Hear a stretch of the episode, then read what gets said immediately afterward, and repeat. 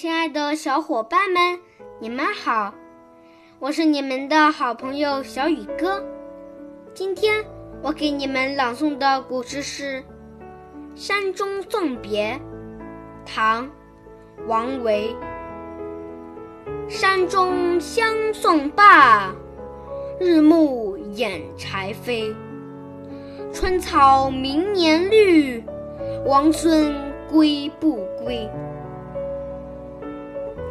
这首诗的意思是，在山中送别了你，回到家已近傍晚，太阳落山了，我进屋关紧了柴门。等到明年春草再绿的时候，朋友啊，你还能不能回来？好了，今天的古诗就朗诵到这里，明天见。